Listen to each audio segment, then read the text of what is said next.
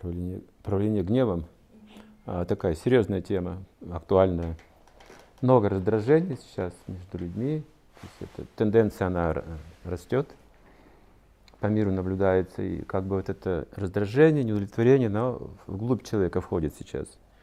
Сейчас много психических сложностей возникает. Все больше и больше и больше и больше по миру наблюдается. Из-за того, что именно как-то вот есть это вот раздражение, удовлетворение – и что говорится об этом в древнейших книгах, духовных трактатах, о гневе, раздражении, что это, откуда это, почему и как с этим быть вообще. Вообще говорится, что управлять, контролировать гнев невозможно. Эта энергия, она присутствует, она вырывается внезапно, помимо даже нашей какой-то воли или контроля, она отнимает разум на какое-то время полностью – дает воли э, гневу, чувствам. Именно. Люди много ошибок совершают, глупости в этом состоянии. А, но, но там описывается, а, как бы, что гнев бывает разных качеств. Вот в этом мы можем как бы вот разобраться. В каком-то смысле можем выбирать гнев. Отказаться от него невозможно. Это как вот от пищи невозможно отказаться. От желания невозможно отказаться. И природа гнева, она связана с э, камой, энергией вожделения, которая есть в каждом человеке. Это стремление удовлетворять себя, свои чувства, есть вот этот естественный эгоизм. С детства врожденно существует. И вот вся культура связана с этим эгоизмом. Вот как с ним быть, как общаться. Если два эгоиста, трудно общаться, значит, кто должен уступать, ну как-то вот найти компромисс, или там ты мне, я тебе. То есть разные способы, как быть с этим эгоизмом в мире. И эгоизм это и причина, собственно, этих вот разногласий, конфликтов. И он сопровождает... Сила эгоизма зависит от камы. Есть люди очень сильны в эго, они уверены в своей правоте, они уверены в своих знаниях, они буквально впечатление сильно оставляют а, у других. То есть им начинают верить, подчиняться, потому что они очень сильные. Но это тоже ложное эго, это эгоизм. Вот это самоуверенность такая мощная подкрепляется чем? Э, деньгами, властью, богатством, в общем, какой-то вот такими вещами она подкрепляется. Есть люди меньше уверены в себе, они тоже эгоисты, но они не могут, могут как бы вот быть, иметь харизму какую-то, влияние на людей. Таких людей может быть большинство сейчас. Они просто спорят, конфликтуют, вот, обманывают друг друга вот на этом уровне, действуют как эгоисты. Вот. А сила вот именно от камы исходит. И кама, когда она не удовлетворена, вызывает гнев, говорится. Вот отсюда это раздражение. Вроде бы все есть, согласно моим желаниям. И квартира есть, и работа есть, и деньги есть, и жена есть, и муж есть, и все вроде бы хорошо. А вот раздражение не уходит. Почему? Потому что все это не удовлетворяет нашу как бы суть. Все равно это вожделение не удовлетворяет. Природа вожделения, она не удовлетворяет. Невозможно это сделать. Можно работать всю жизнь на него, и так оно не будет довольно. Плохой, говорит, хозяин вожделения. Говорит. Чувствуя вожделение, плохой хозяин. И э, то есть, что с этим делать? По, по сути, как бы вся культура человеческая держится на священных книгах, вот оттуда она исходит, больше неоткуда. Там даются некоторые правила, вот, которым нужно следовать, которым и что, что не нужно делать. Витхи, Нишеда называется. Вот что такое хорошо, что такое плохо, как вот в детстве нас учили, да? Спросила Кроха, что такое хорошо и что такое плохо. И вот начинается объяснение. Но, то есть в священных книгах это до глубины доводится, до основательно исследуется. Особенно в ведах это основательно исследуется мудрецами, до всяких этих подробностей. Также это исследовано христианскими монахами святыми, тоже есть трактаты об этом внутреннем мире человека, о его эго, о его как бы вот вожделении, похоти, о его добродетели, то есть в нем все это смешано, и там они пытаются вот разделить эти вещи. И главная задача трансформировать вот обычное вожделение, эгоизм, в более высокую силу. То есть, как еще говорят йоги, поднять по чакрам вверх эту энергию. Снизу, значит, и вот внизу она обычная такая вот биологическая потребность, да, кама. А выше она уже по-другому себя ведет. Это может быть как а, деятельность профессиональная, которая нравится человеку, тоже кама в другом виде. Это может быть выше еще творчество, не просто деятельность какая-то, да, вот, которую мы слепо совершаем, мы можем еще быть предприимчивыми, энтузиастичными, творческими в этом деле, значит, вот как вот в этом примере, да, раз, мусор, раз и деньги. Вот это вот, это вот тоже как бы это кама, но она уже с разумом связана больше, еще, еще больше связана. Поэтому люди, которые имеют вот как бы вот более тонкий разум, они ну, более предприимчивы и успешны в жизни, естественно. А у кого кама опущена ниже, значит, они не так успешны. Они не видят, допустим, удачи в своей жизни. Она есть, но они просто ее не видят. Нет этого тонкого разума. И вот это от камы зависит. Если кама грубеет, то разум тоже грубеет. Кама выше становится, разум тоже тоньше становится. Еще выше это ценитель красоты, это такой поэтичный человек, знаете, философ, вот, вот все, вот, вверх идет эта вещь. И еще выше это уже когда человек достигает понимания себя как истинного я. Не ложного я, не эгоизм, а истинное я. И вот это вот очень важный момент, очень-очень крайне важный момент, потому что истинное я и ложное я, они в разных направлениях. Например, если, если вы скажете человеку, утвердившемуся в ложном эго, о его истинной природе, он разгневается на вас. Он рассердится, у него гнев появится. То есть он не желает этих вещей, он отталкивает эти вещи. Но если вы скажете человеку с истинным «я» о том, что существует ложное эго, предложите ему вот эти все сферы, он чувствует себя униженным и оскорбленным, что вы такие вещи вообще предлагаете. То есть это разные вообще направления. Ну, как пример такой бытовой. Например, а, пить водку на Новый год в России – это закон спиртное. Без этого не может быть праздника, так? И если вы гостю на Новый год не предложите спиртного в гостях, он будет оскорблен. Но в Индии, если вы предложите спиртное гостю, он будет оскорблен из-за этого. То есть это разные совершенно представления. Потому что ложное э, эго означает я должен иметь свою гордость, я должен как бы за себя постоять. Я должен различать, кто выше, кто ниже, кто друг, кто враг. Кто глуп, кто умен, кто учен. Иначе как я буду жить? Это вот все материальные эти обозначения, привычные для нас, в которых мы вот привыкли, мы выросли, мы были воспитаны в этом. И здесь как бы концепция, она выражается в том, что я должен иметь какую-то доминанту в обществе, не быть обычным человеком, а быть значительной личностью. Заложено в каждом из нас, это вот материальная природа, с детства. То есть внимание от меня должно исходить. То есть вы должны понимать меня. Не понимаете меня, значит вы не очень хороший человек. Если вы не согласны со мной с чем-то, то я не знаю, как с вами общаться. Если у вас какое-то другое мнение, как мы будем общаться? То есть это вот понимание себя как значительно, очень, очень важной, очень важной личности. А истинное эго, оно служит. Вот если вы скажете кому-то, ты слуга Бога, он расстроится. Эгоистичный человек. Я не слуга ничей. Я независим от всего. Я хочу быть господином, наоборот. То есть у меня ведь тенденция стать как бы Богом, занять это место, господствующее место. Это проблема как бы мира целиком, мы говорим сейчас. Проблема мира. Вот не потому, что есть Белый дом и Кремль сейчас идут проблема, а потому что есть вожделение, и есть гнев, и есть неправильное понимание личности. Поэтому веды говорят, при всех обстоятельствах должен помнить, что ты слуга. Вот ты президент страны, ты слуга страны. Ты не господин страны. Вот это сознание вот должен переключить вот у человека. Потому что слуги сотрудничают, господа не сотрудничают. Это написано в 16 главе Бхагавадгиты, что люди, наделенные высокомерием и ложным эго, все враги друг другу, все конкуренты. Они только условно перемирие заключают, пока выгодно, как только невыгодно, все, они не могут жить в мире. То есть вот сейчас мир таков, поэтому мы видим, то, то ссорятся люди, то мирятся, то женятся, то разводятся, то сейчас такой хаос вообще что это вожделение, культура, она сейчас преподносится, видите, она, мы считаем, что она как бы с Запада приходит, но в нашем понимании с Запада приходит. Нет, ну, это как бы в человеческом понимании. Запад здесь ни при чем, они жертва тоже.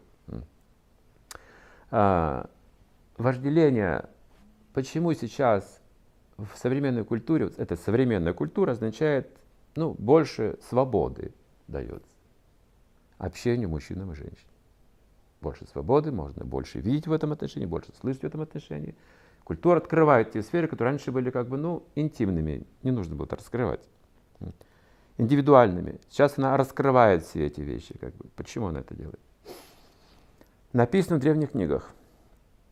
Эту науку знали прежде всего праведные цари. Это для царей давалась наука.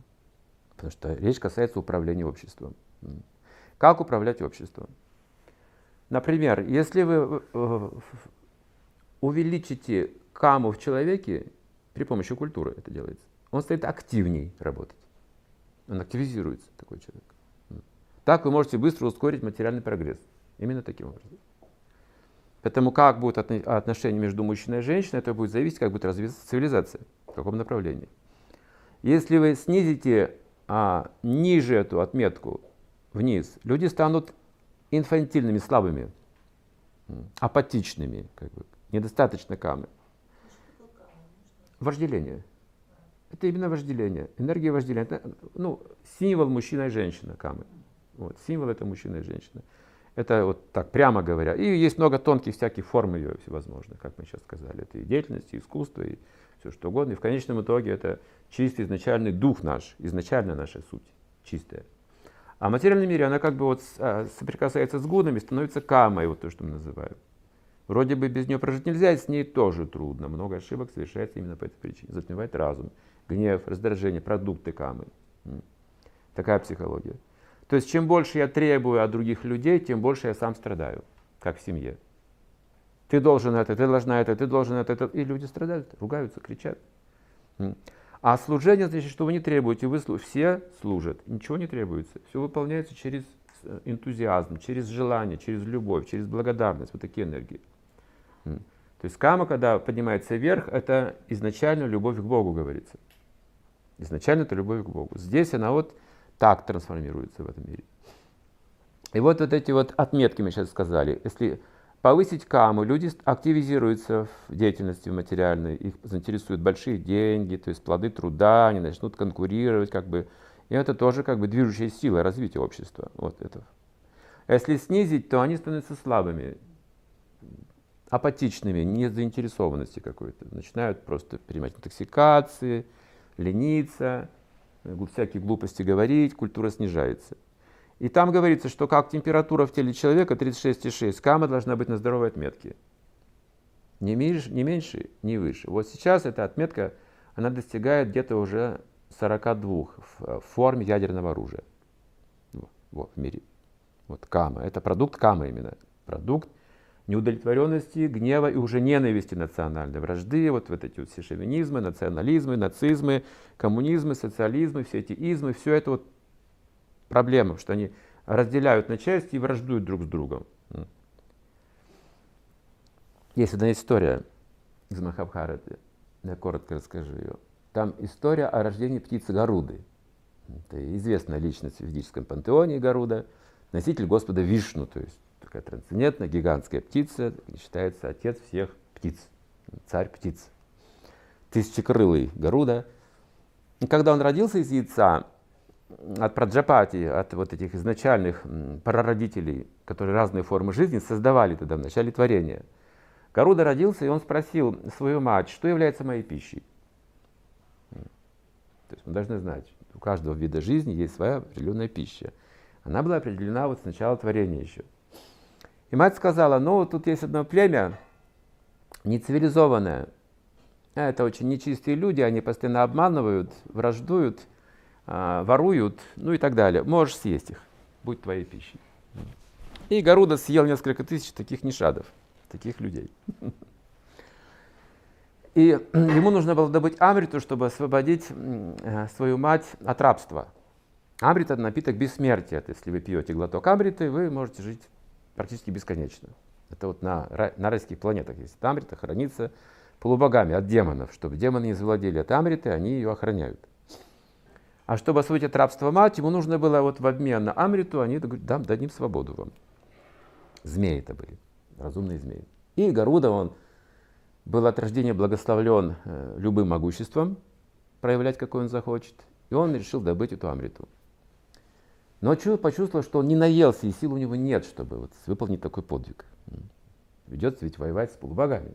И он обратился тогда к отцу, своему прародителю, и сказал, я этих нишадов съел, но не насытился, никакого толку. Скажи мне, вот что мне взять еще в пищу, чтобы я наконец приобрел силу? Говорит, хорошо, я тебе скажу. Я тебе сейчас дам хорошую пищу, ты будешь сыт, послушай, о чем я тебе скажу как, как это стало твоей пищей. В прошлом жили два великих подвижника Брамана, святых человека. Два. Очень могущественных.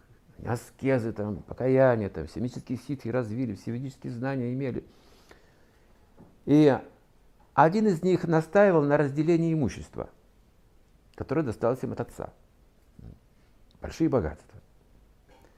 А другой говорил, нет, делить имущество нехорошо, род распадается так. И вот это их спор продолжался всю жизнь. В конце концов, один браман, один из этих братьев, не выдержал, впал в гнев, в ярость. И сказал, я тебе уже объяснил столько раз, что если мы разделим имущество отца пополам, то каждый из нас возгордится собственным богатством.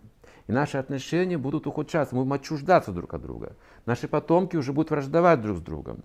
Враги этим воспользуются, они придут в форме друзей, чтобы наше богатство и нашу вражду э, разжечь богатствами овладеть. И в конце концов, тот, кто делит богатство, род распадается. И тем не менее, ты наставишь на этом так упрямо, я проклинаю тебя, станешь слоном. Тот брат сказал, ах так, станешь черепахой. Прокляли друг друга. И они в следующей жизни родились слоном и черепахой. Этот слон был размером где-то около, около 10 километров в длину. Ну, это другие планеты, это не здесь. Здесь таких слонов, слава богу, нет у нас. Ну вот во Вселенной описывается событие. А черепаха была где-то около, около, около 4 километров в высоту, и в окружности была, значит, э, около 20 километров, 15, 15 километров примерно такие гиганты. И эта черепаха жила в озере, а, а этот прародитель с Горудой стоят на берегу этого озера как раз. И он ему рассказывает эту историю о прошлом этих двух существ больших. Как раз, говорит, этот слон сейчас идет сюда, в это озеро. Сейчас он, говорит, каждый день приходит сюда, баламутит в воду, вот и черепаха вылезает и начинают драться.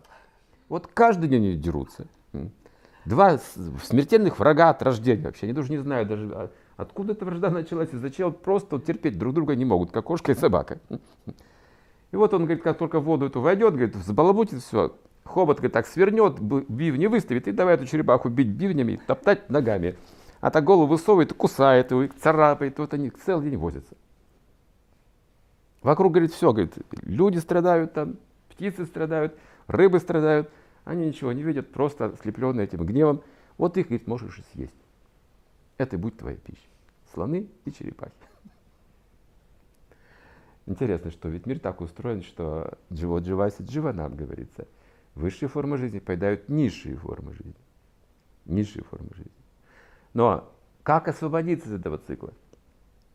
Не быть чьей-то пищей. Ну, в смысле, в человеческом обществе, прообразно говорят, тоже мы чья-то пища, кто-то нас эксплуатирует, не так ли? Кто сильнее, кто разумнее. Бывает рабство натуральное, физическое, люди друг друга используют. Продавали раньше в рабство, рабовладельцы были, и все это есть как бы. Тоже есть такое. Как освободиться от этого рабства, говорится, интеллектуального рабства, социального рабства, физического рабства. Как бы весь материальный мир так соткан, что есть высшие и низшие, вот такие отношения складываются. И там говорится, развить высшие качества нужно. И вы не будете являться ничьей пищей, освободитесь. И вот Гаруда, он обладал такими качествами, он ест слонов, черепах и змей. Это его пища. Так определено. То есть это самые такие непримиримые существа, а змеи злобные по природе и завистливые. Никогда в мире жить не могут эти существа, даже между собой. Это все как бы ну, продукты вот камы. И вот как, что делать с гневом? Как? Веда говорится, научитесь быть удовлетворенными внутри себя. Кама говорит, как я могу быть удовлетворенным? У меня нет такой машины, как у соседа. Видите, что такое кама? Это зависть она переходит в зависть. И пока человек завидует, он не может быть удовлетворен. А веды говорят, научись не завидовать, научись прощать, научись быть удовлетворен внутри себя своей собственной природой. Вот познай себя именно. Вот тогда мы сможем управлять гневом. Например, примеры, как, как, как управляют гневом. Например, вы родители. Вы же гневаетесь на детей, воспитываете. Это сатвичное применение гнева, правильное. Для обучения это полезная вещь. Учитель в школе тоже может крикнуть, наказать. Но это хорошо, потому что это помогает образованию, обучению. То есть этот гнев как раз вот применим. И есть гнев, который слепляет наш, наш э, разум из камы и память. Вот это проблема. И мы многое забыли уже. Забыли себя главным образом, потому что на самом деле мы все с вами духовные существа. Мы не являемся телом. Но мы забыли об этом. Сейчас вот культура мировая вот, на таком уровне находится, очень, очень сложным. Из-за влияния века Кали нынешней эпохи духовность падает. То есть люди забывают свою высокую природу, высокие качества. Те качества, которые мы не используем с вами внутри себя, наши, они будут утрачиваться. И потом сейчас скажем, а святых людей не бывает. Нету, не бывает. Мы просто сами создадим новую какую-то науку. Например, качество смирения – очень редко люди современные пользуются. Знаете только когда они пользуются такими качествами? Когда сами становятся родителями. Вот только с этого начинается и школа смирения. До этого они все гордые, они спорят с родителями, хотят жить независимо, они хотят показать свою гордость именно. Но вот как только семью создают, вот тут нужно идти на уступки. Ребенок, понимаете, он эгоистичный, и вот тут вы не можете быть таким же эгоистичным, иначе все, семья не существует тогда. Должны знать, как же его воспитывать. И вы идете на компромисс, и часто вам говорят, вы балуете этого ребенка, должен быть строже. Видите, как вы любите, видите, как вы начинаете смирение. Это еще не изначальное смирение э, в семье. Потому что ребенка, чтобы обучить, нельзя держать в семье постоянно. Нужно в школу отдать к учителю. Что родители слишком добрые, слишком прощающие, слишком святые по отношению к ребенку. Это не полезно. Отдают в школу, там строже. Ваш ребенок не выучил урок. Все, два балла. Если бы он дома для вас не выучил, ну, потом выучишь. Ну, дорогой мой, не беспокойся. Можно простить, можно понять, ну, ты заигрался, ну, забыл, ну, понять. А там нет, должен. И он привыкает вот к этому, как бы, вот тоже э, обучается освободиться от эгоизма, от своих какой-то личных желаний, должен учиться, долг есть какой-то, учиться, а потом должен работать, потом должен жениться, семью. И вот на него накладываются обязанности больше и больше. Зачем так мир устроен? Чтобы заработать кусок хлеба, в поте лица работать. А так мы вырабатываем смирение. Библия об этом пишет. Вся только Библия только об этом и говорит, как стать смиренным. Вот такой Талмуд. То есть это самое трудное для человека научиться смирению. И что же такое смирение? Я не хочу, чтобы вы поняли а, неправильно это слово. Это слово нужно объяснить сейчас философски правильно, смирение. В чем как бы его ценность? чем сила смирения именно. Обычно смирение понимаем подавленность, слабость, уступчивость, вот что-то такое, потеря какая-то большая, и человек смиренный становится. Это материальная сторона. А истинная сторона смирения означает, что человек себя не отождествляет с материальным телом. Это мощь. То есть вы испытываете какие-то трудности в жизни, потери, допустим, не, не, неизбежно будут. И вы себя с ними не должны отождествлять, не должны слишком скорбеть, говорится, эту тему. Или что-то получаете, выгоду какую-то, успех, удача, мечта сбывается. Слишком не радуйтесь, не отождествляйте себя с этим, не гордитесь. Будьте в равновесии. Люди, которые не обладают смирением, они не выживают в этих испытаниях, приобретении и потерь. Кризис и сразу самоубийство увеличиваются в, в в среде бизнеса. Люди не переживают потерь денег больших, все, они не могут жить. Это неподготовленные как бы люди к жизни. Их смирения недостаточно. То есть можно переживать, но главное нужно помнить свой долг, для чего я пришел сюда, для чего здесь живу и что я должен сделать. Первейшая задача человека в этом мире осознать себя до конца полностью. Я не мужчина, не женщина. Я не русский, не американец ни индус, ни казах, никто бы то ни было. Я душа. Это прежде всего, что нужно вспомнить человеку. Но память вернется, когда мы можем эту каму трансформировать одновременно, возвышать. Поэтому рекомендуется. Наши желания должны возвышаться от эгоистичных более к альтруистичным желаниям. К служению возвращаться, к нашей истинной позиции. Когда зависть уйдет, в нас пробудятся все ситхи, все способности. Это автоматически происходит. Они уже есть скованы вот этими качествами, ложными качествами, понятиями о себе именно. Отсюда гнев, раздражение, я вообще не могу понять, что вообще происходит в моей жизни, как управлять этой жизнью. Сбиты с толку люди. Поэтому есть процесс. Вегетарианство это один из как бы первых шагов на этом пути. А отказ интоксикации тоже один из первых шагов на этом пути. Отказ от черного бизнеса и азартных игр тоже один из шагов. Отказ от незаконного секса вне брака – один из шагов к этой цели. Это предварительный принцип, это еще не духовный принцип. Если прочитаете Ветхий Завет, 10 заповедей, это не духовные принципы еще пока. Это предварительные принципы. И религия называют религиозные принципы. Религиозность и духовность – это разные вещи. Духовность, когда у человека обладает духовными качествами всем. А религиозный еще не обладает этими качествами, но пытается следовать этим человеческим заповедям. Это человеческие заповеди просто. А духовные, духовные находятся за пределами понимания современного человека. Духовное, когда вы уже непосредственно контактируете со сверхдушой, вот это духовно. Сверхдуша находится в сердце каждого человека, у каждого из нас. Одна и та же. У нее нет национальности, нет возраста. Это разум Вселенной. В каждом атоме и для каждого атома. Сарвася чагам хридиса невишту матас этим гьяна ча описывается это на санскрите древнем. Что в сердце каждого живого существа находится сверхдуша, Бог, одна из его ипостасей. И от него исходит память, знание и забвение. То есть можем вспомнить оттуда это все изнутри, не из книг. Из книг недостаточно. Из собственного сердца нужно получить это знание, изнутри. Оно там есть.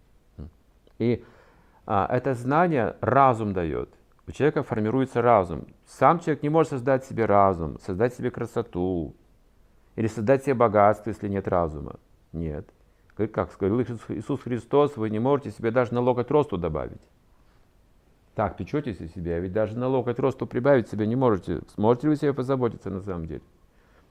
Разум не создается ни в институтах, нигде. Разум – это духовная энергия. Говорится, вот от Бога как есть на английском пословице, разум есть Бог, говорится. Отождествляется это понятие. Как вот талант в человеке говорится, тоже от Бога люди говорят. Отождествляется это понятие. Я не могу себе сделать талант или разум. Он либо есть, либо его нет. Так вот там говорится, дадами будь йогам там. Бог дает разум тому, кто занят бескорыстным любовным служением. Вот отсюда исходит все ценное в человеке.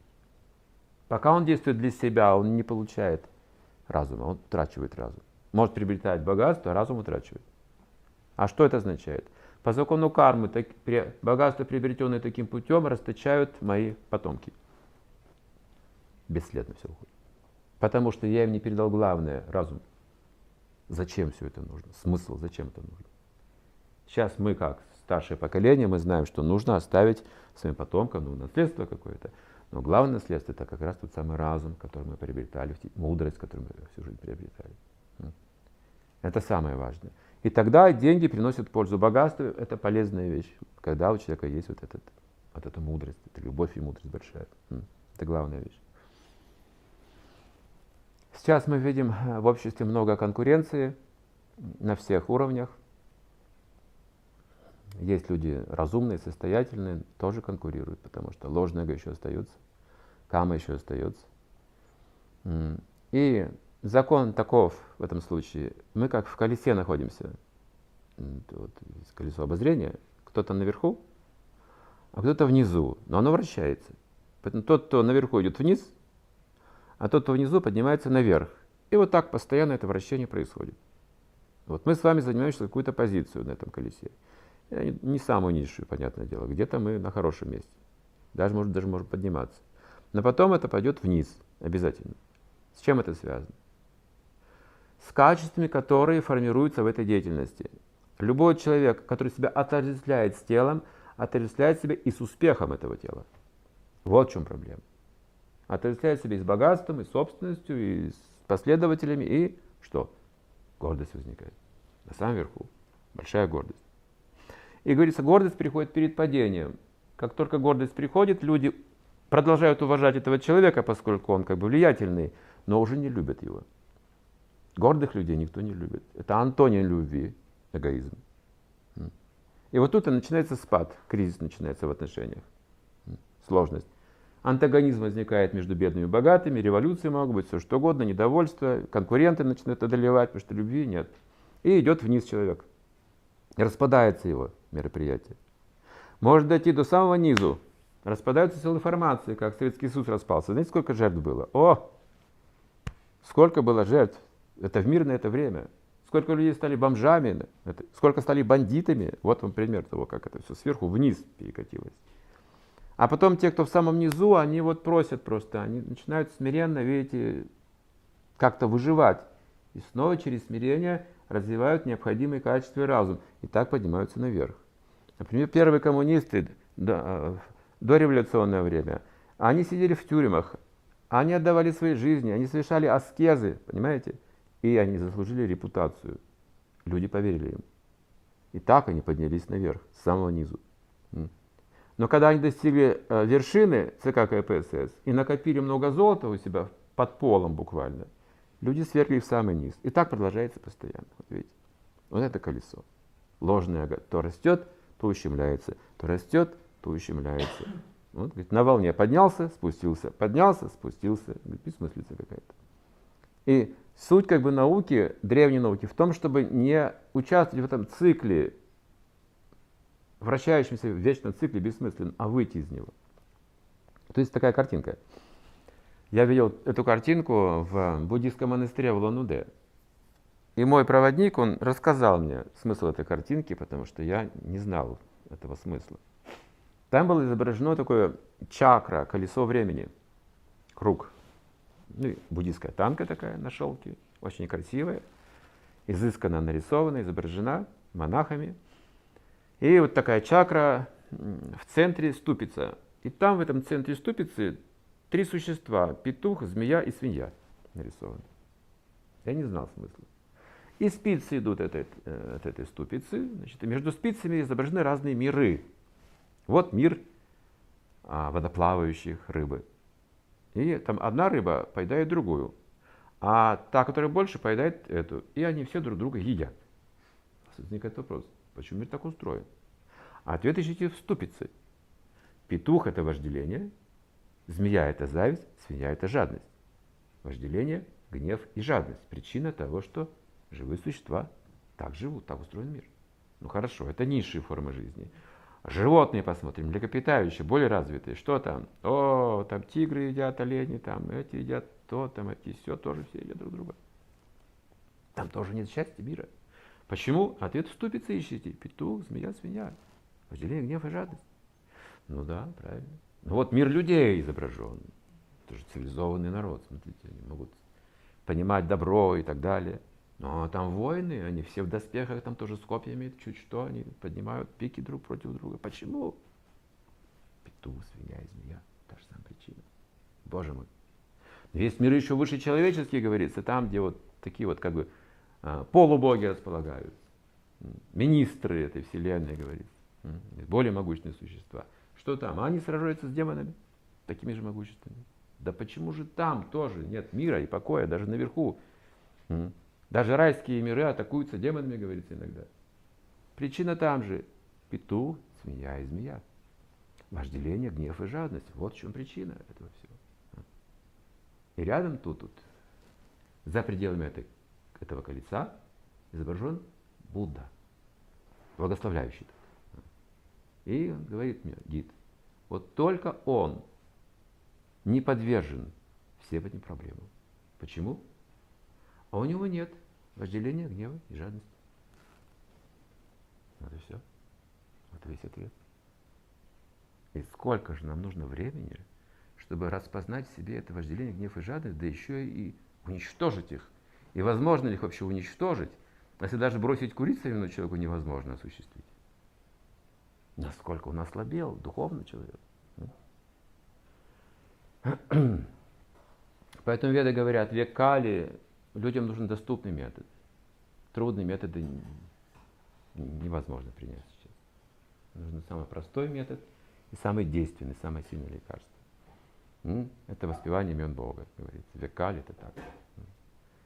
Сати-йогу это медитация безмолвная, восьмиступенчатая йога. От яма-яма до самадхи они шли. Сати-йогу практиковали все люди эту йогу. А в Трета-югу, следующую эпоху, люди практиковали великие жертвоприношения, великие богатства совершали, яги. Эти яги очищали весь мир, все отношения, избавляли людей от жадности, от вожделения, от гнева. А в следующую эпоху эти методы уже не стали практиковать, а стали строить храмы, где возносили молитвы божеству, божеству Богу. Есть разные культуры. Могли общаться с Богом в храме именно. Но в Кали-югу эти три метода утратили силу из-за влияния времени, такое количество гнева сейчас в человеке, столько вожделения, что он не может увидеть Бога даже в храме. Не факт. Ну, может быть, что-то почувствует, но не факт. Жертвоприношение совершить такие не может, что нет ни таких богатств, ни такой решимости такие богатства тратить на жертвоприношение. И мистическая йога в городах невозможно, в принципе. Никто сейчас не способен ее практиковать, как она есть. Потом век Кали, вот эту четвертую эпоху, а, говорится Харер Нама, Харер Нама, Харер Нама Ива Кевалам, Калау Настя, Ванастя Вагатер, Аньятха.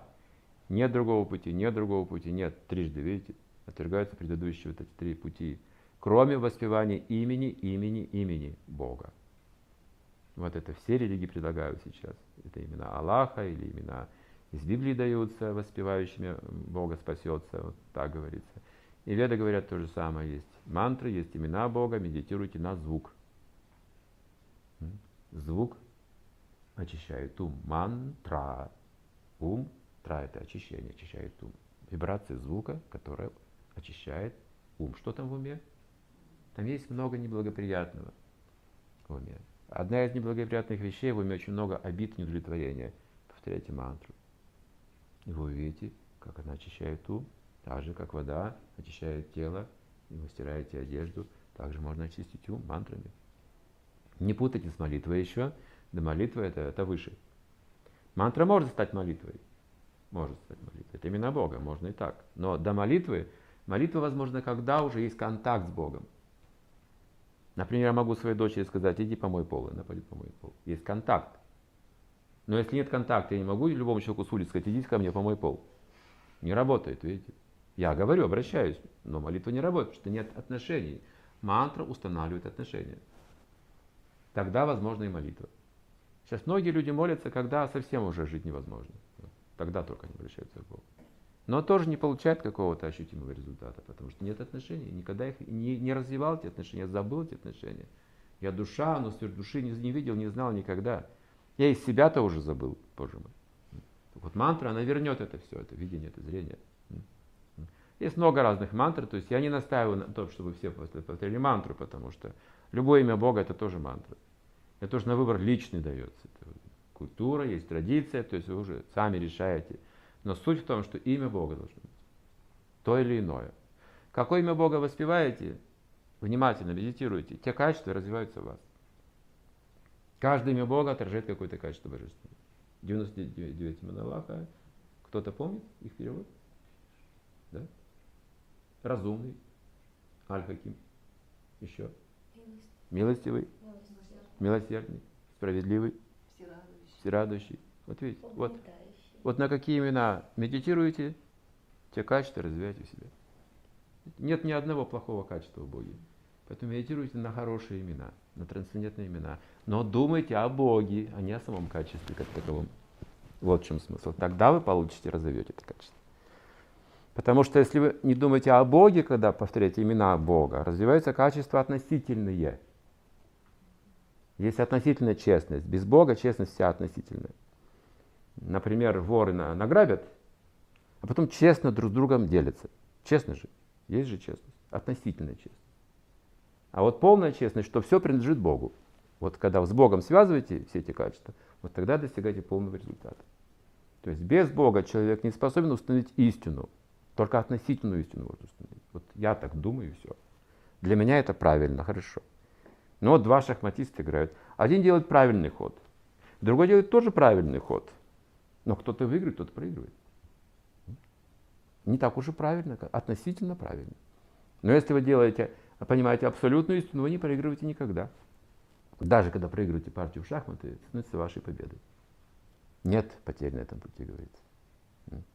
Вот это вот то, что человек должен как самую высшую ценность осознать. Свою связь со сверхдушой, души и сверхдуши. Религия это предварительный этап, потому что конечная цель всех религий это любовь к Богу, это связь с Ним уже. Вот об этом сейчас речь идет. Если пойдете в религию, там запутаетесь. там будьте осторожны. То есть цель религии должна нас интересовать, не сама религия, а цель религии. Бог важнее религии. Бог это цель религии. Это те изначальные качества, это та абсолютная истина, которая все это уравновешивает, все гармонизирует, как бы все поддерживает. И сейчас мы ничего кроме Бога не видим, говорится в ведах. Но в соответствии с развитием. Мы видим природу материальную, это тоже энергия Бога. Космос, например. И все поражаются этому грандиозному проявлению. Да? Это энергия Бога. Но можно увидеть еще и больше, развивая сознание. И пока мы не обнаружим Бога в сердце, процесс не закончится.